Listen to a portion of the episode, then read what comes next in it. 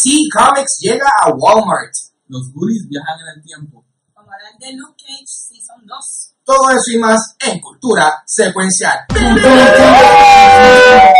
caballero, bienvenido a otro episodio de Cultura Secuencial. Mi nombre es Ángel González. Yo de Alejandro. Valentín Meléndez. Y esta semana, al igual que muchas semanas, el Watcher está presente vigilando que todo esto corra bien, que es la que hay. Saludos, ¿todo bien, mi gente? Papi, estamos ready para leer una noticia aquí que tenemos presente. Vamos rápido con eso que acabo de decir al principio. DC Comics llega a Walmart, eh, hicieron un acuerdo para vender cuatro títulos exclusivos. Esto se trata de Superman Giant, Justice League Giant, Batman Giant y Teen Titans Giant. Eh, en su Sí, más de mira, 3.000 todos son. Giants. O sea, todos son Giants. eh, en los cómics de 100 páginas, eh, por eso es que se llama Giants. Porque, Ajá. Tienen, los cómics típicamente tienen, eh, ¿tú sabes cuánto, cuántas páginas tiene un cómics por, por lo regular? Este, 22 de historia, 32 con los, con los anuncios y las promociones. Exacto, so que estos son cómics, o sea, super size. Este, eh, tienen 100 páginas y tienen un costo de eh, 4.99 y contarán nuevas historias junto con reprints del material de los últimos 20 años. Eh, yo, ah, esta noticia me, me, me llama la atención porque se- ha vendido cómics en Walmart previamente. Sí, Walmart actualmente. Walmart vende lo- las com- los compendios de lo que se llaman los paperback y tienen manga también. También. Pero esto significa que están vendiendo eh, issues sencillos, que son los que normalmente vienen a las tiendas de cómics, Ah. brick and mortar, lo que se llama las tiendas estas de locales. Sí. Y presenta un problema porque entonces si la gente no va a ir a estas tiendas que ya de por sí están cerrando, entonces van a ir a Walmart a conseguir sus cómics, Mm. aunque no todo el material es nuevo, hay como de cuatro historias, tres van a ser este, reimpresiones de ah, autores antiguos, Sí, sí. van a ser eh, eh, una selección que es curada o seleccionada como va a ser bien genérico, el primero de eh, Batman New 52, Superman New 52, y es para como que presentar a estos lectores nuevos potenciales a estas historias, pero como quiera, hay un leve daño que las, tiendas independientes se están preocupando, que es que Claro. ya no es dinero que le va a entrar a ellos, es dinero que le va a entrar Sí. a Walmart. Sí, y que- eso sí que es, es como que medio...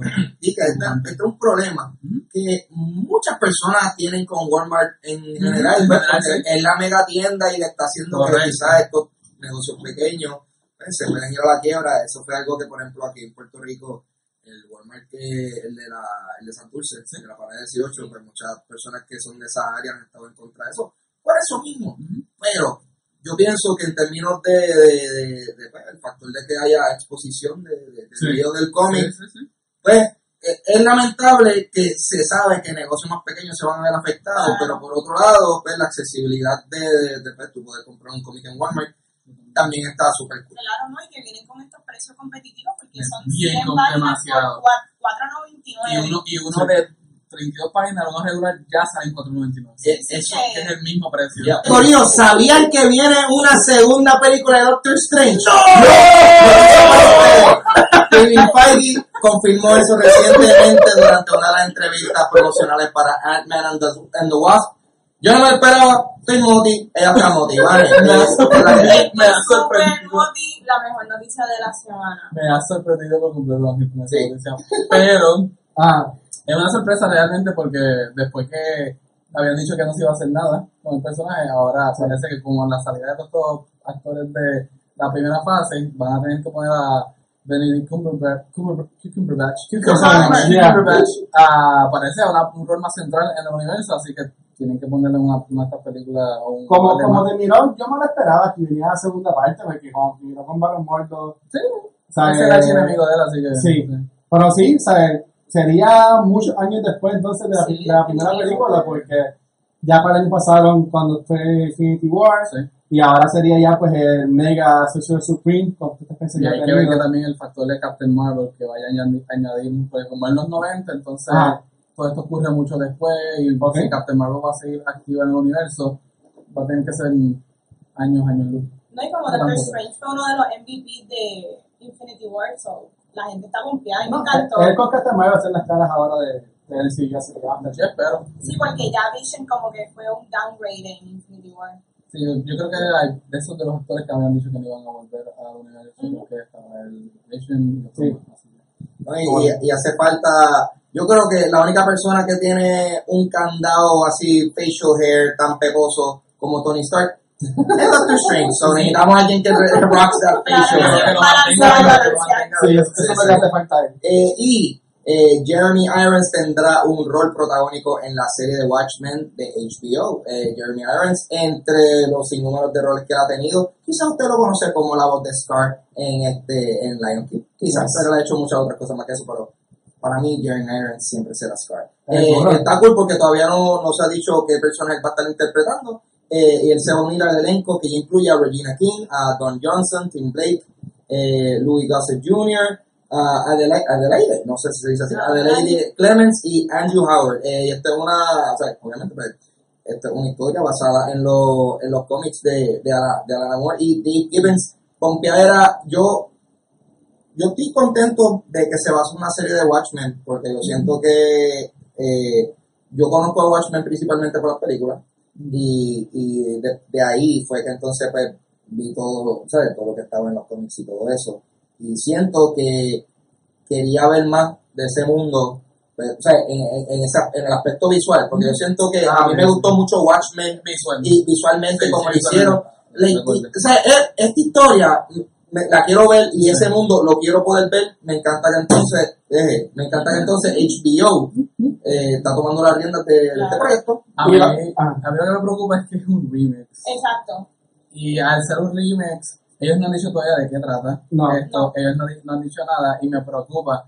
Eh, están haciendo bueno, tienen un buen reparto, están Sí, haciendo sí, bueno, no. son actores doble A, triple A, pero si el producto no es bueno, la escritura no es buena. No. A mí me- a mí me ha no, sorprendido que los actores, y no es por discriminar, pero yo creo que son ya de una poquita edad más avanzada, Sí. como un Jeremy Irons, un Don Johnson, que maybe pues en un futuro... Yo ellos creo, yo creo que lo que están buscando es un aspecto más real, porque como la historia de Watchmen tiende a ser eh, en un mundo real, no es un mundo de superhéroes necesarios, Ok. es un héroe, eh, un vigilante del mundo real, creo que están buscando eso, que la gente se vea como que gastada y fatigada, como que Ok. por, por ciertas cosas, y como van a mencionar los días que hablamos de esto, que el ambiente político va a ser bien importante, Sí. pues entonces van a ser personas que son conscientes de sus alrededores y que tienen alguna función alrededor de ellos. Yo estaba leyendo que aparentemente el personaje de Jeremy se va a llamar y que The Blonde Man, The Blonde Man, algo así.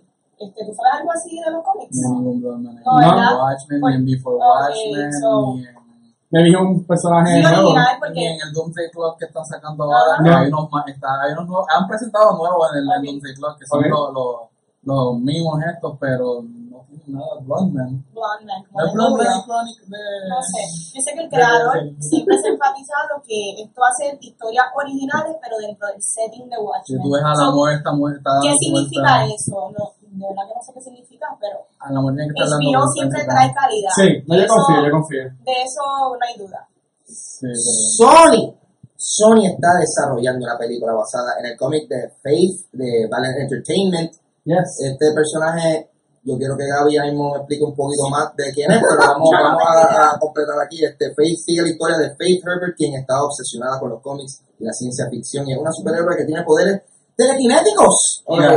So, ok, super cool.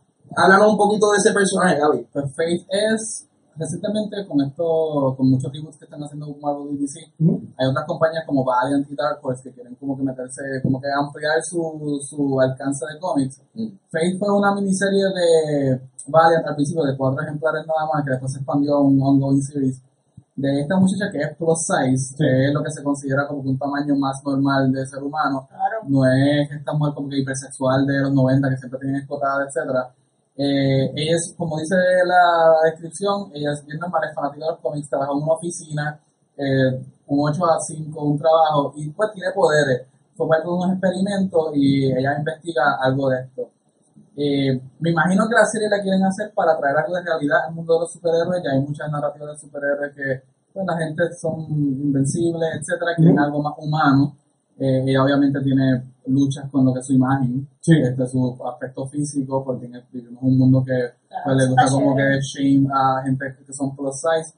Eh, yo creo que es muy temprano como quiera para darle un highlight a este personaje. Yo la veo como un Wilson.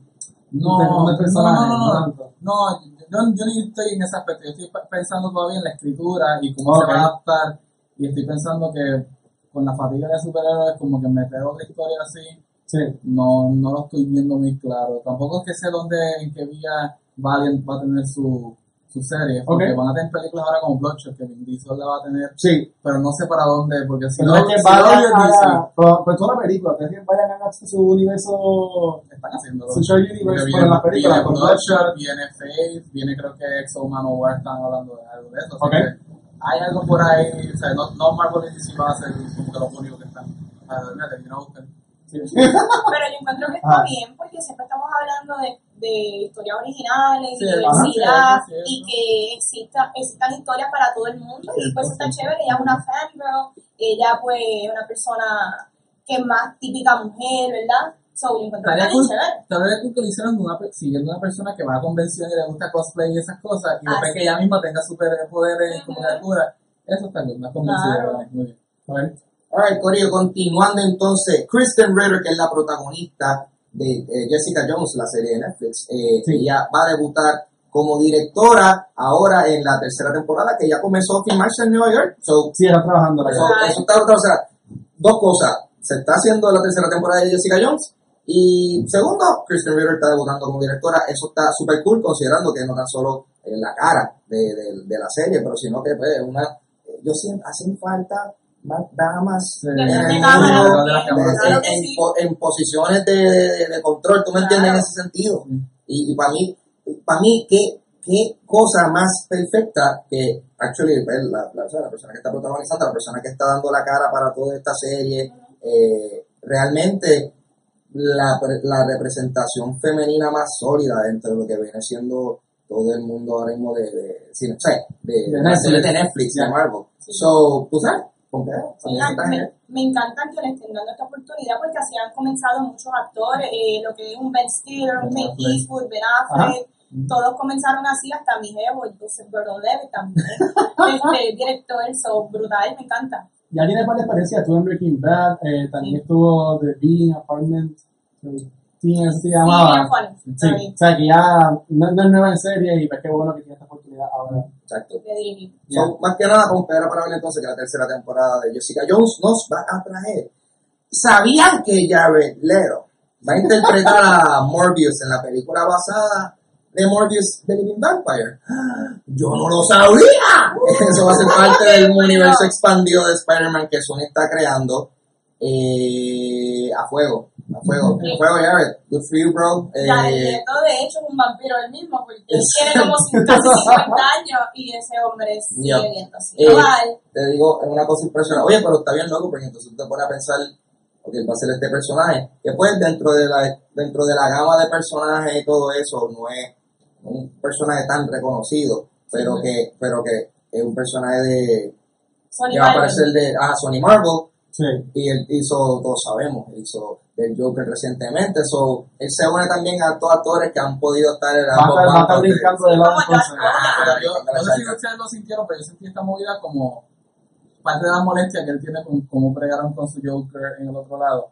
Y al no Pero va a asegurar... tener su película también ahora. Bueno, dije, eso lo han anunciado, pero ¿has escuchado algo reciente sobre eso? Verdad, es verdad. O sea, le han dado más énfasis a la de Joaquín Phoenix y Scorsese, etcétera. Sí, man. Y como que él hace esta movida, yo creo que para captar- como que buscar atención, como que está llamando a, a, mira, yo estoy aquí, pero también si lo pierden, lo pierden. Ahora hay que ver si con el éxito o no éxito de Venom, si Sony va a querer seguir expandiendo el universo. Porque Porque ellos también tienen, Sony está trabajando en la película de Silk y también está trabajando en la película de Black Cat, o sea que ellos tienen las manos llenas. Pero eso es como decir que Disney estaba trabajando- Spider-Verse, como quien dice. Pero eso es como decir que Disney estaba trabajando en el universo de eh, Boba Fett, Obi-Wan y con el no éxito de Solo cancelado. También. Hay que ver si, Sí, si Venom sí. se les da, qué va a pasar con esas otras películas. Sí. Me parece bien curioso cómo van a sacar tantas películas del IP de Spider-Man, pero eso. dentro de Tom Holland no es parte de estos universos. Es interesante porque Él, es como el Batman de, de Marvel, con No, todos los claro. villanos que él tiene. pero él no es parte de Pero este es como ella dice, él no puede aparecer, Ajá. entonces, No. entonces ¿cómo tú vas a un Ajá. universo de un personaje que tú no puedes tener? porque todos son del IP de Spider-Man. Y ese Spider-Man está como en las de Disney de Marvel, así que... Pues todos estos villanos serían unos anti-heroes, por decirlo así. Bueno, Venom, Como no, Venom Venom hacer. viendo que es un anti-hero. Morbius, no sé cómo lo harían en anti-hero, pero eso. Tendrán que hacerlo porque Bien. es bien raro que un protagonista no sea, digo, Si vieron Nightcrawler, Nightcrawler está bastante loco. Ah, no, hay muchas películas que tienen el Sí, reliable sí. narrator y se puede hacer así. Claro. Pero, ¿se tomarán ese riesgo como audiencia de esta película? Sí, hay que, hay que ver qué va a pasar, porque aquí yo creo que, eh, pues obviamente de- después del éxito rotundo que ha tenido eh, o sea, el mundo cinemático de Marvel y todo eso, porque estas películas están tratando de furiosamente, tratando de establecer su universo y todo eso, a, a como de lugar. O sea, y en el caso de estos son universos dentro universos, ¿tú me entiendes? Porque, ¿sabes? Este es el MCU y entonces quieren hacer este El universo de Spider-Man, Spider-Man. Ah, mira, fuego, whatever. Háganla, se la pueden hacer. Están bien, están como que sacando todo lo que puedan de ese Pues, Y por Está- eso que hablo de ahorita de Faith, a mí también me hace, porque lo veo parte de toda esta saturación Está- de héroes que hay. Está un poquito Sí. al garete. Sí. Pero, tú sabes, a fin de cuentas, yo creo que, bueno, es que, es que todo, todo el mundo quiere hacer lo que el MCU hizo en los 10 años No poco a poco, lo quiere hacer. ahora. No Es como que papi, cógelo suave. Entonces, requiere tiempo y cariño. Y hablando de tiempo y cariño, Gaby nos leyó unas cositas. Gaby, ¿qué tú leíste? David, Mira, el lo- cómic. Tiene la música, tiene la música, tiene la música. Yo quiero el sonidito este de la serie de los 60 de Batman. el sonido para cuando. Bueno, esta semana, esta semana les voy a traer algunos cómics eh, bien importantes, bien buenos. Eh, Ah. El primero que les voy a recomendar es Josh Dredd Under Siege. Ustedes conocen a Josh Dredd. Claro. Este, saben que George Dredd para mí es una de las creaciones de cómics británicas como que más contracultura de los 80. ¿Saben cuál es la segunda? O tratan de adiv- adivinar cuál es la otra. Este, la tratan de adivinar. A ver si- James Bond. No, James Bueno, Bond no, 50 no, no, ah. Ian Fleming. Este, George Dredd se da al mismo tiempo que se dio Before Vendetta de Alan Moore. Oh, Ah, ok, y nice. ambos son Nice, cómics nice. que reflejan lo que era Inglaterra bajo el Thatcherism, que es un gobierno bien eh, conservador, de antiuniones, que usan el, eh, tienen el uso de la ley como hoy día en Estados Unidos, que la ley como que va por encima de todo y, te- y no importa como que es la emoción, sentimiento, etcétera, la ley va por encima. Y por eso es que George Dredd, su slogan es que ¡Oyéndolo! Estaba canalizando mi inner Stallone. porque, porque en el universo de Josh Dredd ya los policías tienen el derecho de ser eh. Judge, jury, executioner. Exacto. Y es una visión bien conservadora de lo que es la ley, de lo que son los policías. Hoy día aquí vemos mucho abuso policial y decimos, ese no es tu rol, tu rol es mantener y servir el orden, ¿verdad? Tú Sí, no juzgas y tú no puedes asesinar a una persona, pero en George Dredd deshacen todo eso. De hecho, la película que hicieron recientemente con Keith Urban, Carl Carl Urban. Esa película es excelente. Sí, es criminalmente underrated. Es Esa película está tan brutal. Pero, pero, admito que se copió de esta película tailandesa que es la de la casa cerrada, como que Ah, eh, The Raid. The Raid, Sí, The Raid, The. Raid. Tenía, tenía sí, el mismo, Elemento. el mismo elemento, Pero esa acción es que la gente pues, llama la atención. pero, pero el, teniendo a Josh el- ahí, para mí, el- Lina Headey siendo la villana, el, el, ¿Sabes que esa yo la vi 3, 3D, cuando 3D. salió? Y cuando hacen la droga, los cores salían. Te lo O sea, creo. era bien bueno. Eso es lo único 3D que he visto que ha valido la que, ha sido efectivo. La- recomendación de la semana. En en. Ah. Pues, este cómic, George Dredd Under Siege, vamos por el número 2, está escrito por Mark Russell, Max Dunbar y José Luis Río. Eh, Ese es el primo mío. Es panita, es panita, no se me debe chao. pues, George Dredd recibe una llamada de un caserío, sé que en Mega City tiene estos caseríos que son para arriba como en la película. Ya. Pues este caserío que se llama el caserío Patrick Swayze, y el nombre de eh, lo llaman y obviamente hay una invasión de mutantes y pasa lo mismo que pasa en la película, lo trancan y ellos tienen que ir subiendo a buscar donde está el control. Lo eh, interesante de esta serie de cómics es que, de esta serie en particular, es que esto fue un caserío que se llama Patrick Swayze porque ellos le prometieron muchas como que salidas artísticas, le prometieron muchas, ah, que van a haber escuelas de arte. Este caserío va a estar como una escuelas vocacionales dirigidas hacia, hacia este arte. Y, nunca- y los políticos nunca cumplieron con sus promesas. ¿Qué Esa, políticos No, que no cumplen con sus promesas? O sea, wow, se nota que eso es un cómic, es totalmente ficción, eso no pasa en. Eh, se echa todo a perder los recursos y entonces cae obviamente en ma- eh, manos del bajo mundo, tienen problemas y ahora los judges tienen que resolver eso, que es esta idea de cómo la, a veces la ley tiene que como que tapar el hoyo de lo que hacen los políticos y las falsas promesas Ok. y bueno, Judge Dredd saben que hay mucha acción, van a haber sesos volando, bien Ah, interesante. Tiene mucho gore Eh, entonces. eh, todos los cómics de- esto en particular es un menos gory que los originales de 2000 AD, o Ok. como quiera hay gore, así que Nice. se los recomiendo. El segundo que les voy a recomendar es Paper Girls 22 por Brian K. Vaughan, Chris Shank y Matt Wilson. ¿A ustedes les gustan los, Goonies? Ah, Nice. Goonies, mano. ¿Ustedes Yo, yo, sí. yo, yo siento que, que eso, los Goonies ha directamente e indirectamente influenciado a muchas En personas. todo lo que es pop culture No, mi, también. mi vida se basó en los Goonies. Con mi hermano y yo nos sentábamos a ver esa Tú te película. metiste en cuevas, ahí explorar. Tratábamos de buscar cosas así, bueno, y Willy fue nuestro, como que... Sí. Eh, ¿Saben qué es Monster Squad? O no, pues Monster Squad es como un, también un... Es que es lesser known, es menos conocida que Sí, sí, súper, súper. pero también tiene que ver eh, con cuatro muchachos que Van Helsing y unos monstruos se escapan a la tienda y estos cuatro muchachos, igual que Stranger Things en sus bicicletas, tienen que detener estos monstruos. Sí. Pues Paper Ghost es parecido a esto, son cuatro muchachos en los 80 que tenían una ruta de periódicos, que partían el periódico, periódico, que se toman con unos extraterrestres y una conspiración que los hace viajar entre dimensiones y a través del, del tiempo. What? Y estas muchachas han llegado a viajar al futuro, donde se desata una guerra interdimensional. Hay una policía de gente mayor que no quiere que la gente esté viajando en el tiempo porque pues no quiere que la gente se entere de las cosas que pueden hacer. Ok. Y estas muchachas, pues, solamente por accidente se topan con este revolú y por ahora están sobreviviendo. No se ha especificado qué es lo que están huyendo, qué es lo que se está escondiendo. Pero una de las muchachas, Mackenzie, se conoce ella misma del futuro y se entera de que ella muere de cáncer. O sea, se conoce Oh, y le dijeron que ella muere de cáncer. Entonces la historia se convierte en que ella quiere buscar la cura del cáncer para volver a su tiempo y como que no morir de eso. Eh, ¿Ustedes tratarían de cambiar el tiempo si ustedes se enterarían que ustedes... Hay que ver qué repercusiones eso trae. Bueno, Pero, Su madre no estar pensando en como que... ah, pero, ¿verdad? Uno humano al fin, como que no es como que sé que voy a morir y me voy a quedar de brazos cruzados, tan fácil. Pero cáncer, no sé, verdad, pero es triste. eh. Yo, yo cambiaría el tiempo Ah. Para que nunca hubiesen hecho Batman vs Superman. Ah.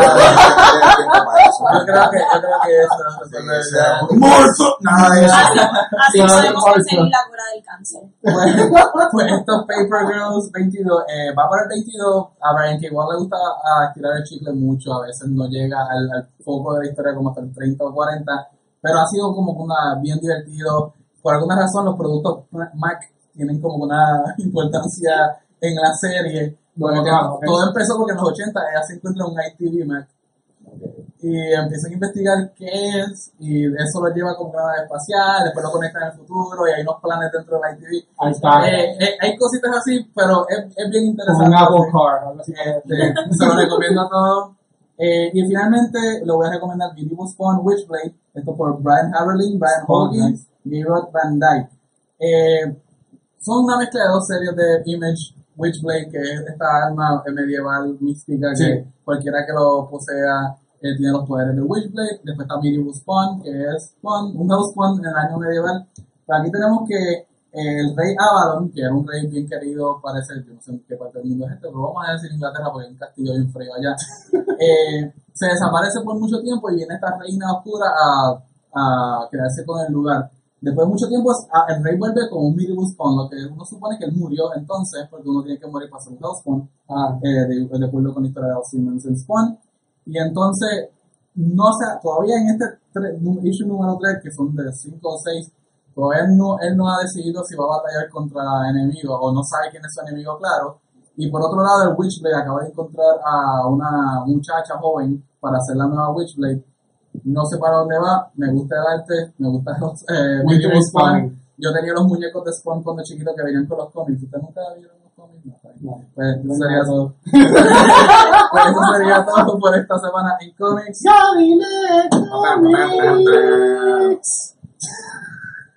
Como la Yeah. de Luke Cage Season 2. ¿La Tíralo, vieron? ¿La vieron?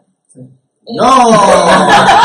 Yo no sé cómo ustedes tan- tienen tanto tiempo para ver series. Mano, eso fue un big watch forzado. Sí, pero no, sí, sí, este, sí. había que hacer este review.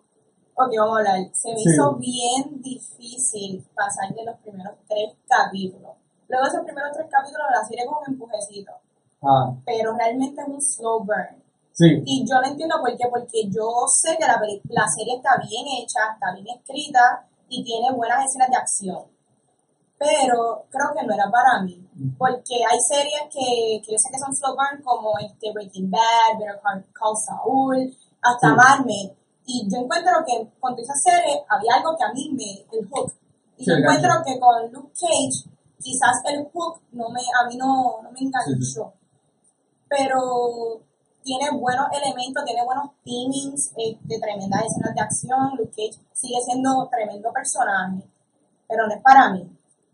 Ok. Bueno, Ajá. yo, a- a- como Ale dijo, los primeros tres capítulos pueden ser bien cuesta Sí, arriba. empiezan lentitas. Son lentitos, pero es que te están poniendo básicamente el yacimiento, lo que va a ser la base de todo lo que va a pasar después, porque es como Gabriel García Márquez, 100 años de soledad, que al principio del libro te ponen el mapa de los personajes, porque o sea, Son- van a tener sí, es que son muchos caminos que se Va a haber interhacen. muchos caminos. Pues Sí. aquí, pues, en la primera temporada tuvimos que eran los dominicanos y los puertorriqueños, los boricuas, este, en guerra. Aquí tenemos que son los jamaiquinos.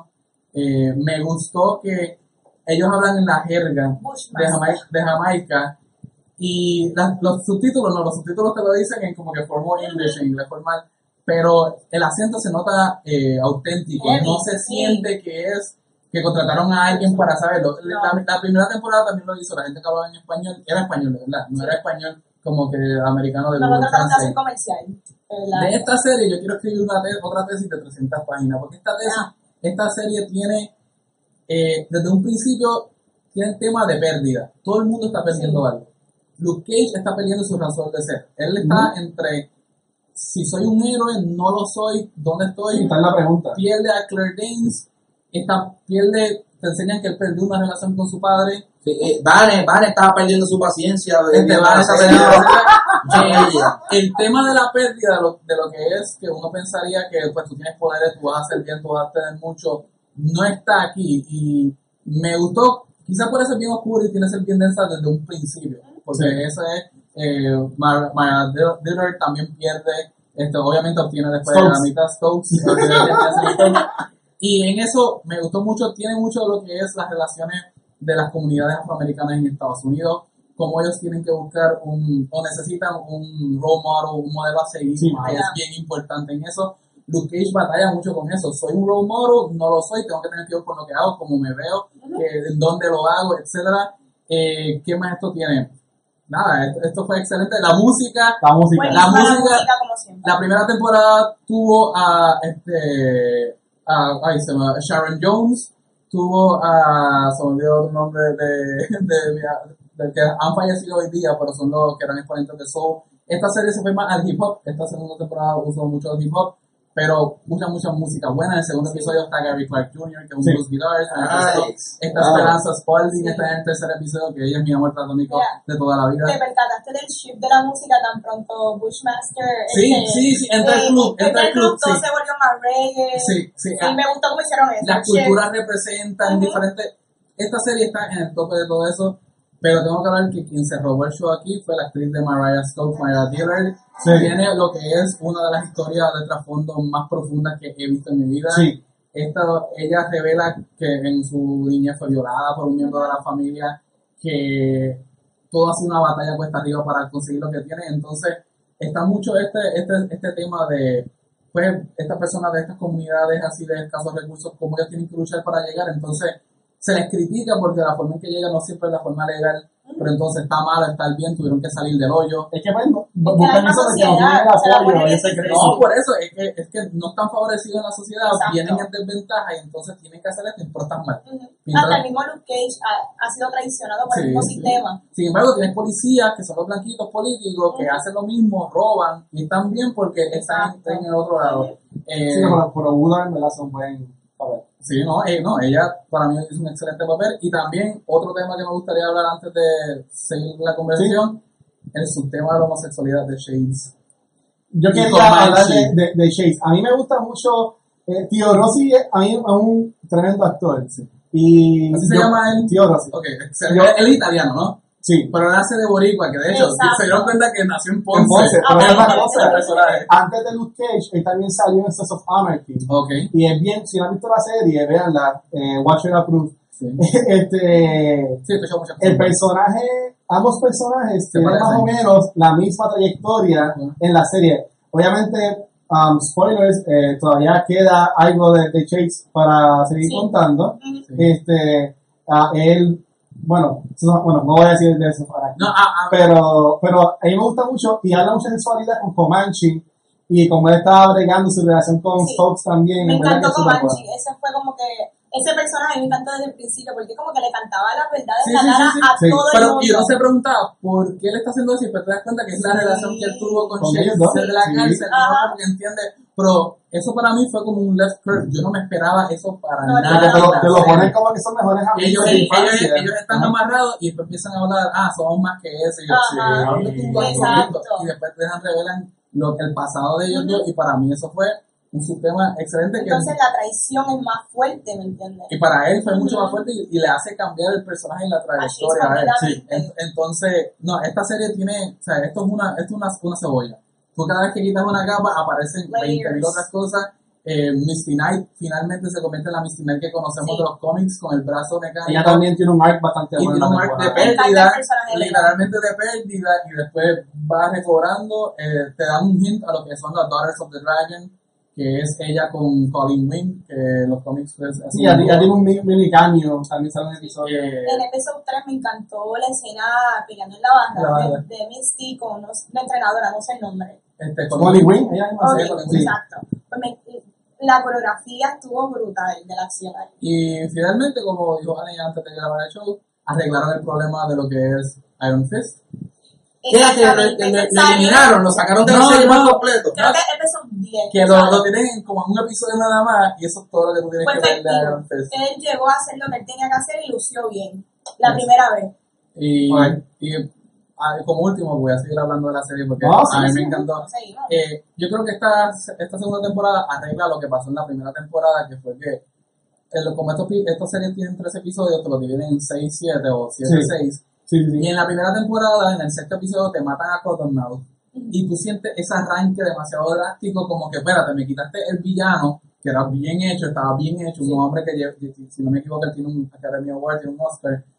Y después te ponen Sí, a, sí. a Diamondback y uno como que, ok, me estás dando la, la segunda fase de esta historia, pero yo todavía no me había quitado o superado el primero. Aquí no. Aquí te dejan a un villano por, a- en la trayectoria cambia de bando de vez en cuando porque Bushmaster está de un principio tratando de quitarle el asunto a Maria, a Él Maria, a su venganza. pero después a veces Black Maria es la que tiene la ventaja, a veces es él y no tienes cambios drásticos, tienes presencia en que cada momento y es lógico y es bien lógico y esa esta serie aunque tiene en Rotten Tomatoes menos como un 80 y pico versus el 90 y pico de la primera La primera temporada, temporada. yo creo que esto en escritura fue mucho más sólido y se veló mucho más por los errores que pudo haber cometido que la primera temporada no, no, no hizo. Son villanos que tienen mucho más sentido, no Ujú. son estos twirling mustache de que Sí, "Ay, son sí, muy malos y lo que importa es el dinero, ¿no? Sí. Ellos vienen con un backstory, cosas que le pasaron, Sí, se y sienten Sí. como que tú entiendes el por qué ellos son así. Aunque no estoy de acuerdo, pero yo entiendo por, el por qué llegaron a este punto. Y este, algo, algún error que a veces tiene la serie de Marvel, que es que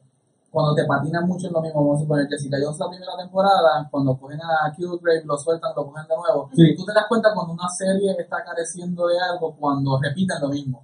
Esta serie no repitió nada. Y yo diría que quizás un episodio menos hubiese sido mejor, uno. Pero no te puedo decir como Jessica Jones que 3, 4 menos hubiese sido mejor. No, estuvo bastante bueno. A mí me gustó Jessica Jones. No, a mí me gusta Ay, Jessica. Jones, pero la primera temporada te digo que le pudi- pudiste haber quitado como tres episodios y no sufría la historia. Sí. Porque repitieron ciertas cosas a mitad. Esta no, esta como que si tenía que decir lo que decir, quizás lo de Mariah Dillard al final se aplazó mucho tiempo, pero como quiera fue la, la historia final que tenía que darse. Y no quiero darle muchos detalles, no quiero decirle qué exactamente pasa para dejarlo ahí, pero ¿Cómo tú compararías a Bushmaster con Diamondback? Como el villano de la... Aunque la villana sigue siendo... Este, Sí, Mariah. sí, sí, Mariah. Ajá. Pero como dijo Vanessa ahorita, Bushmaster, la historia, como te la van desarrollando desde el principio, principio, tú sientes que tiene más, como que, lugar en donde está. Tú sientes que tiene más razón de ser de lo que está haciendo. Diamondback, aunque tenía la, la historia del papá de Luke Cage, que era un hermano que era hecho con una, como una, una affair un- eh, por el lado, como son seis episodios, te cambiaron a todos los por ponértelo a ver, uno no siente esa profundidad de él, uno siente que él Sí. estuvo ahí para rellenar este espacio y más nada. Pero Bushmaster, no, Bushmaster, hasta cierto sentido, como dijo Vane, Claro. tú a veces dices, es que tienes que matarla, como que ya lleva tu venganza a cabo, finalmente, Sí. como que deja que lo haga, pero obviamente como hay que ser bueno, no, no se puede. Así que, Hay que ser bueno. Me preocupa mucho porque a mí me encantó la relación de Claire y, y Ah, Luke. sí.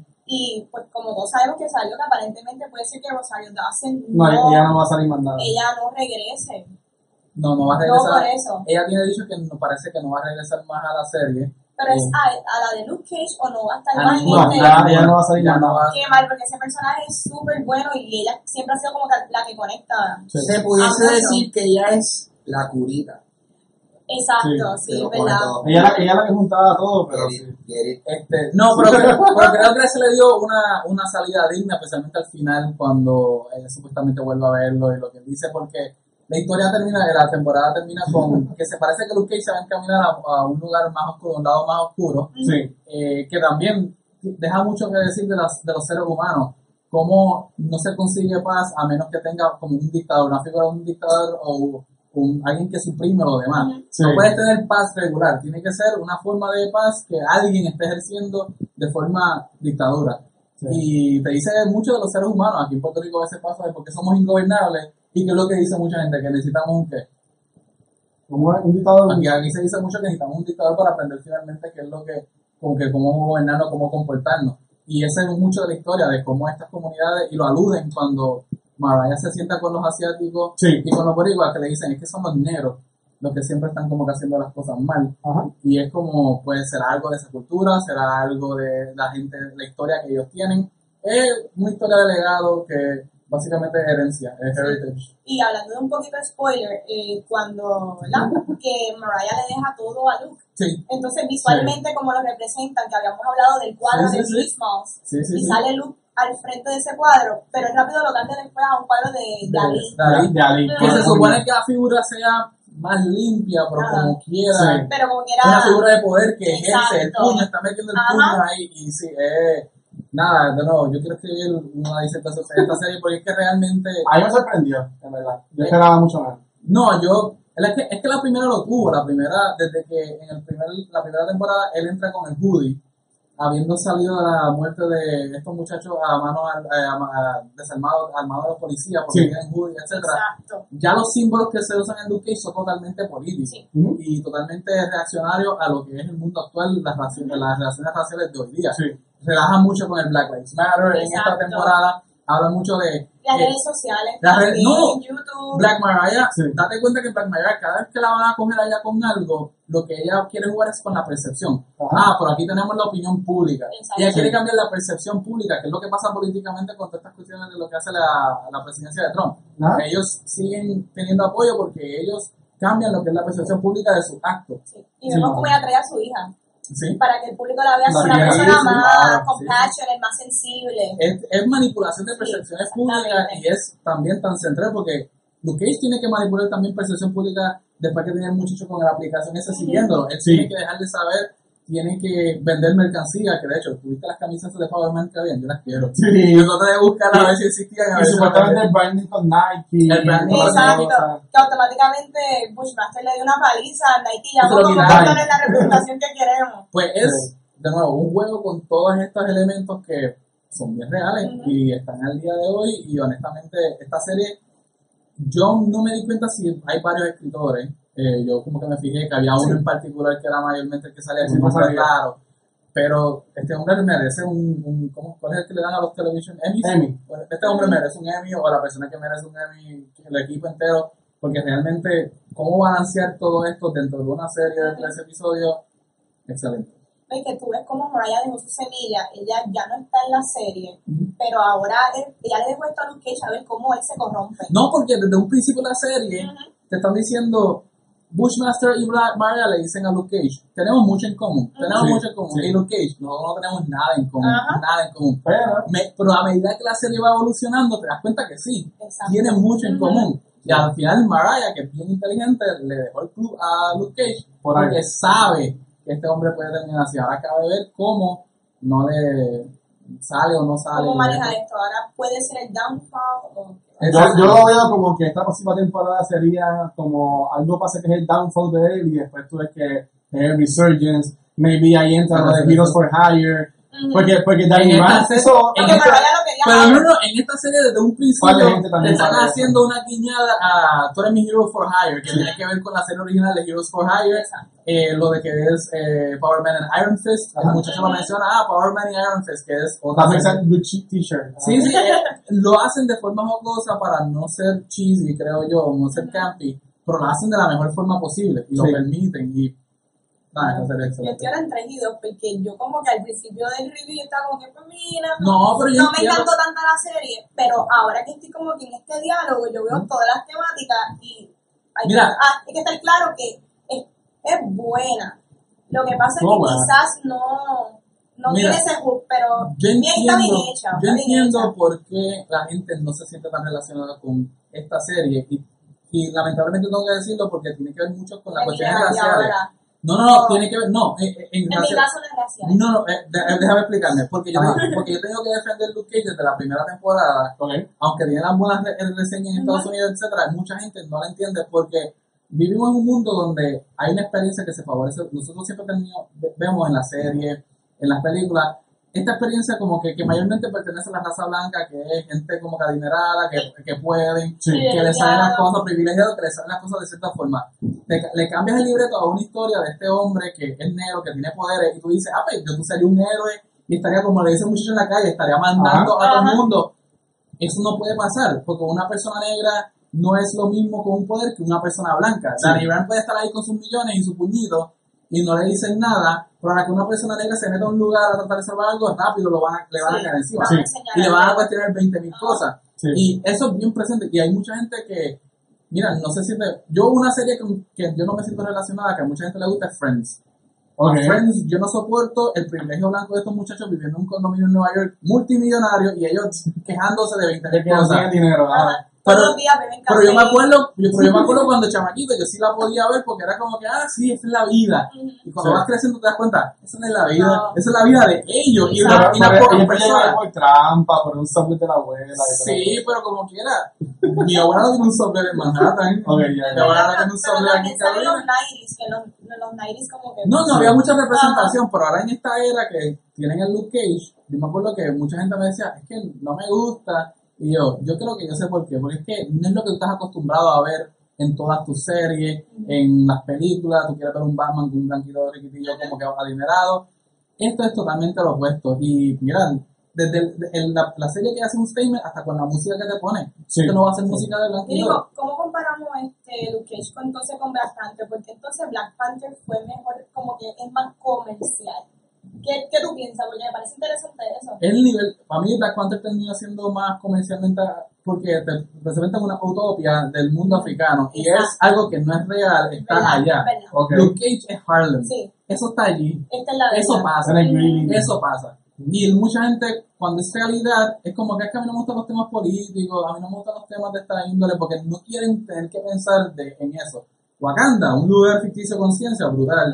Dame Hogwarts, excelente. Claro, mucha gente quiere como que darle un shutdown al Sí, brain. sí, y pero- no- y no Pero Harlem, Ya, ya. Ah, no, no, no me de Harlem, no me de Harlem de ese sentido. Y Y el sketch lo da por ojos Sí, y sí. nariz. ¿Sabes? Hay que entender también, mucha gente quiere como que un escape. sí, sí, no, no, eh, por eso es que yo no critico, mira, si no te gustó Luke Cage, excelente. Sí. Hay mucha gente que le gusta, que la serie favorita de Netflix de Marvel es Daredevil. A mí me gustan las Daredevil, pero Daredevil es, hay candy nada más de acción, para mí. Es mayormente buena coreografía, excelente coreografía, la mejor que Bueno, tiene la historia, la historia de Matt Murdock está bastante... Ah, sí. Pero no, no está tan profunda como una de Luke Cage. No Bueno, está tan profunda lo, como lo, lo de dices por, por lo que pasó la temporada de ahora. Bueno, Porque bueno, la primera temporada no era tan... Es que hay ciertos aspectos de Matt Murdock, la cuestión religiosa, el catolicismo en él, que en los cómics tienen que ser más profundo, que si hubiesen ido por eso, hubiese sido mm, como que para mí más Pero satisfactorio. maybe eso es lo que viene ahora. No, ahora viene, ahora, Con ahora viene el Eric de. Frank Miller, pero Ah. ahora viene el Eric de Frank Miller que es totalmente Exacto. eso, que va a conocer a la mamá. Sí. Pero se tardó una tercera temporada. Luke Ah. Cage desde el principio te está dando como que Ya esto es lo que Ok. yo estoy haciendo. Sí, Ok. arrancando. Y nuevo, es- va a ser bien denso, gente, va a ser un ejercicio de como que paciencia, de pensamiento crítico, pero traten de hacerlo. Si no les gusta, pues, ¿sabes? Pero es excelente, Jessica Jones también es excelentísima. El de Iron Fist no tanto. Pero, Pero, ok, de- en cuanto a Iron Fist, yo entiendo que en este episodio que sale, en los juegos que sale, para mí que lo presentan distinto a como los, lo solimos ver Porque en Defenders. Porque habla bien poco. ¿Tú crees? Es que- yo lo vi como que más centrado, como que sí, más sí, lloradera. A eso lo dicen, tú te ves diferente y él dice, estoy más balanceado. Sí. Pero también el problema de, de Iron Fist, que lo subrayan mucho en The Defenders, es que él habla demasiado y cada vez que él habla, suena como un negro blanco privilegiado y nadie le cae bien eso. Pero, pero él lo dice en la, en la serie, porque eh, Luke Cage sería como que, ah, él, Luke Cage piensa que Randy Rand puede, pues, sobre todo con el dinero. Ujú. Pero Rand le dice a él, mira, yo no creo con la Ah, sí, que ya no compañía, estoy viviendo yo no de tengo nada que ver con el dinero. O sea, que maybe... Yo voy a ver los primeros dos o tres eso. episodios de la segunda temporada. a la imagen de ese personaje. Sí, yo, yo le voy a dar el break Sí, sí. cuando venga Ay. ese season. Es que o sea, también ha tenido más tiempo para eh, buscar quién es el personaje, porque esa serie la hicieron en meses. Sí, él entrenó bien rápido. Si ahora tienen más tiempo, yo, yo vi que la, sentí que la coreografía de la pelea de ellos estuvo mejor hecha Sí. también. Mucho mejor. Sí, Así y eso que- del puño súper chévere. cool. Así que vamos a ver cómo esto se da en la segunda temporada. Si no, me vuelvo, yo voy a volver a mi Luke Cage y Daredevil felizmente, como que sin problema. No Ok. tener que ver Fist. ¿Ustedes llegaron a ver la segunda temporada de Jessica Jones? Yo no la vi. Yo he visto. Yo no la terminé. Pues la segunda, y eso es lo que quería decir cuando ahorita dijiste que es un slow burn. La segunda temporada de Jessica Jones es un mega slow burn. Porque no tienen una figura ancla como el Killgrave para Ok. hacer alrededor. Es más como una situación de que tú haces en una relación, post una relación abusiva. Ok. Cómo tú buscas sentido y dirección en esa vida. Y aunque no la ha terminado, porque lo voy a admitir que no la ha terminado, eh, la serie te quiere pintar como una búsqueda de dirección que pues la vida no es fácil y se siente un poco sin dirección en ese sentido. Ok. Así que, pero si te gustó Jessica Jones segunda temporada que es así, te va a gustar Luke Claro, Cage, y- te va a gustar exacto. Luke Cage. Al igual que si te gustó la primera temporada de Luke Cage, pues esta también te Sí, va a sí, no, no. Yo no noté mucha diferencia de la primera a la segunda No. en cuestión de los temas, por eso cuando usted me está a mí me diciendo, gusta no, más el drama. El, el drama de esta y los backstory de los personajes. Obviamente ya tiene la segunda temporada, ya tú lo puedes ir creando mejor. Pero Chase, Mar- Mariah, hasta la misma hija de Mariah, aunque Sí. sale en poquitos episodios, Ella también es cómics. Yo estaba leyendo. Es que Mariah Dillard en los cómics, pues, Mariah siempre tiene como que una segunda con ella, no es la hija, Ah, eh, es que en los cómics no es necesariamente la hija y ahora mismo no me acuerdo. Yo leí Ella la es, una- ulti- ella es como que villain, según leí. las dos, las dos son villanas. Este, yo he leído sí, porque ella termina siendo como que villana en este. en la última corrida de Marvel Iron Fist de Jeff Lemire Ah. de Marvel Comics, salen las dos, que ellas buscaron un collar y tuvieron unos poderes, porque ellos plegan mucho con poderes voodoo y etc. ¿Mm? Black Maria tiende a ser mucho más tribal en, la, en los cómics que Ok. en la serie. En la serie es mucho más político y de crimen organizado. En los cómics no están así, pero como quiera, está, está muy bien hecho el Claro. personaje, así que no, no voy a criticar ese aspecto en, en la serie. Ok. No, pero para ver si en algún momento yo veo la serie que esta gente ve, para yo formar parte del diálogo. No estar callado aquí media hora. Yo, I don't know, evitando spoilers, tapándome los oídos de momentos selectos, pero... Bueno, tú llegaste a ver la primera Sí, temporada. sí, no, yo vi la primera temporada, pero sí, no, ustedes se fueron profundo ahora yo, diálogo. Yo no sé, yo no sé nada que está Sí, pasando. ¿A ti te gustó la primera temporada? Eh, me gustó mucho, me gustó mucho. So, por eso que yo estaba, tú sabes, Dodging, yo estaba, pero la estoy llevando sí, porque a mí, mano, es que a mí me gusta, like, yo, yo veo la serie para ver qué pasa.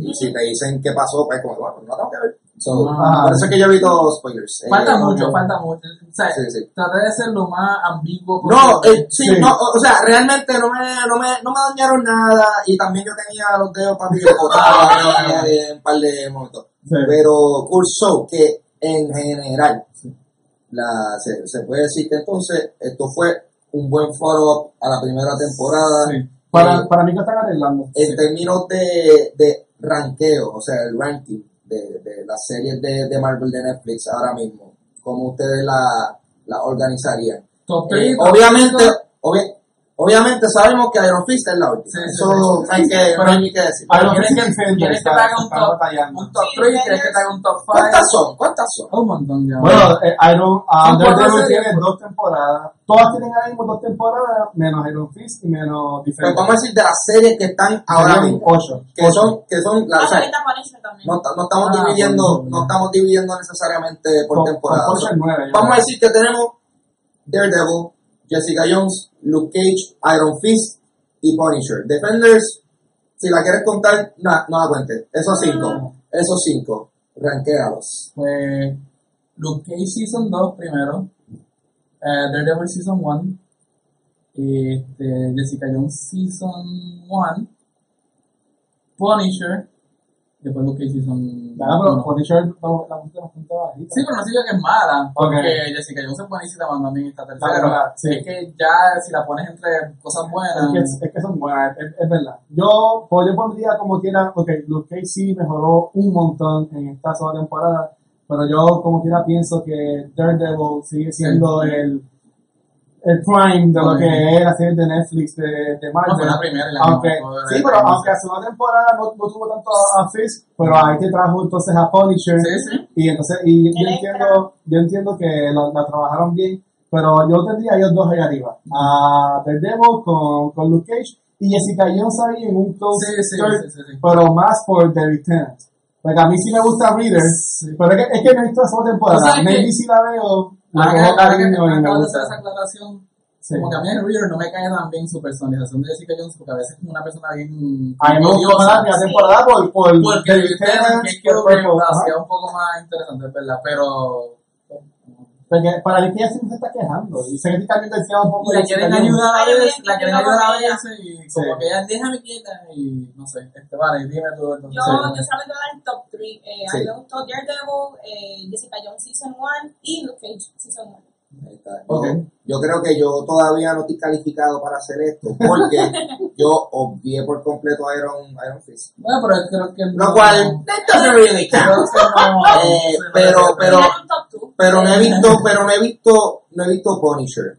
Y, Punisher y, me, y me consta Sí. de que Punisher a mí me va a gustar un Pero es montón. es un Sí. Pero, Pero- pero la acción está La- acción súper al, buena. al, al, al- al- después de varios episodios, Sí. A mí no me molesta, yo tengo la paciencia, si hay algo que yo sé que va a estar bueno, yo, mira, establezcanme el mundo, píntenme en el cuadro, pónganme en estos colores bien Pues mira, yo le diría, antes de ver Luke Cage, si Ah. tú lo que sea, ve Punisher, Punisher. sí. Ve, ve Punisher. Y si vas a ver algún día Defenders, Sí. vi, no, yo ya vi- la viste. ya- ya vi Ah, Defenders. bueno, pues ya no tienes que ver entonces Iron Fist le pide- Iron Fist es como un, totalmente. un prequel Sí. a Tú Defenders. sabes que emp- empieza Iron Fist y en el primer, eh, Iron Fist empieza Defenders y en el primer episodio ya está él y yo, Who is? What's happening? Pero después yo como que, ay, ya, Ok, ok, ahí va, ay, ahí ya, va. vamos, vamos. Eh, cool, cool, es que, vamos, es que, o sea, estoy hablando no tan solo de series de Marvel en Netflix, estoy hablando Netflix en general. Por ello tienen que bajarle, están soltándome demasiadas series. Porque, por ejemplo, no he, vi- no he empezado a ver nada de esto, pero salió Glow y ya Salió el primer episodio. Sí. ¿Sabes? Porque Hulk, eh, like, a mí me encantó la primera vez que salió. Para- y ahora que DC va a tirar su streaming service, ¿tú crees que estas series brincarían al Disney o No. se quedan en Netflix? Dudable. No, ya dijeron que Se estas quedan en series están en las manos de Netflix. Dijeron que, ay, no me acuerdo quién fue, si fue Feige o alguien dijo, que la, la- el futuro de esa serie está en las manos de Netflix. Pues sabes qué, yo te compro eso porque yo he notado que van quitando más y más referencias al. MCU. Ok. Y que para mí, mi opinión es que ellos están separando Sí, lo más que- puedan, como que no se den cuenta, pero los estamos separando del MCU para que, ay, ya no son parte Así que la primera, En Luke Cage Season 2 Nada, nada, nada, la primera serie decían, no, que si el incidente que pasó. Sí, o tú veías los clips en los periódicos, Sí. o lo que sea. Pero cool. Eh, yo, yo creo que, mira, yo creo que el MCU está suficientemente conectado como para, que necesiten conectar la serie Netflix. Por mí, si la conectan, brutal. Si no, esta gente tiene su mundo y lo están haciendo súper bien. Sí. Porque yo creo que estamos cool. Y hay series de Netflix. O sea, esto, el MCU va a estar en Netflix Por buen tiempo. por, por buen tiempo. Eh, yo creo que estamos. So, Yeah. A fin de cuentas, Luke Cage Season 2. Recomendado. Sí, 100%. Los chocolatitos. sí. Eso tiene el, el- eso tiene el seal of approval de cultura secuencial. Yeah. Corillo, yo he sido, hoy yo fui, hoy yo fui Silent Bob, mi nombre es Ángel González. Gabriel Alejandro. Vanetti Belén. A mí me pueden consumir. Yo tengo un podcast que se llama Dulce Compañía, lo tengo disponible en mi canal de YouTube, Ángel González Torres, en cualquier sitio donde usted consuma podcast y también me pueden conseguir en Instagram y Twitter como Papo Pistola. Ah, Realmente Ángel González TV. Ángel González TV. TV. Ah, yo te veo. Así. Sí. Bueno, me pueden conseguir por facebook.com slash se habla comics, facebook.com slash entre paneles, facebook.com slash drseus84, doctors de o k t o r z a i u s Yo sé que le va a dar rewind a eso para escucharlo. y facebook.com slash avandrapr, son música y podcast de cómics también, pueden conseguir. Vale, ¿dónde conseguimos? Instagram, esposa de Jared Leto. Instagram, Eh, Ahí lo consiguen fácil. Sí. Y en Cultura Secuencial, pues nos pueden conseguir también en Facebook e Instagram como Cultura Secuencial. Y como siempre digo, si estás viendo el episodio en formato de video en YouTube, nos pueden buscar en cualquier proveedor de podcast como Stitcher o Apple Podcast. Y también si nos están escuchando en formato de podcast, nos pueden buscar entonces en YouTube, nuestro canal de Cultura Secuencial. Y a Rayo, Corillo, esto ha sido otro episodio de Cultura nos saludaron Secuencial. a Slime Juan y a Panda. Los duros. Los duros, saludos a Sulaimana siempre. Mira, mira, no, él quería decir que a, a él tampoco le gustó. Ya, yo lo corto. Eh, algo, algo que tú dijiste en, la, en el pasado. Ah, ah, No, no, no fue Jurassic World, Pero pero. Jared También. Ese, ese es el tercero, ya, ya el Soto es el tercero ahora. Bueno, bueno, bueno, vamos a tener que ver qué, qué, qué tenías que decir sobre eso, pero Yeah. gracias por estar con nosotros en otro episodio de Cultura Secuencial. Nos vemos.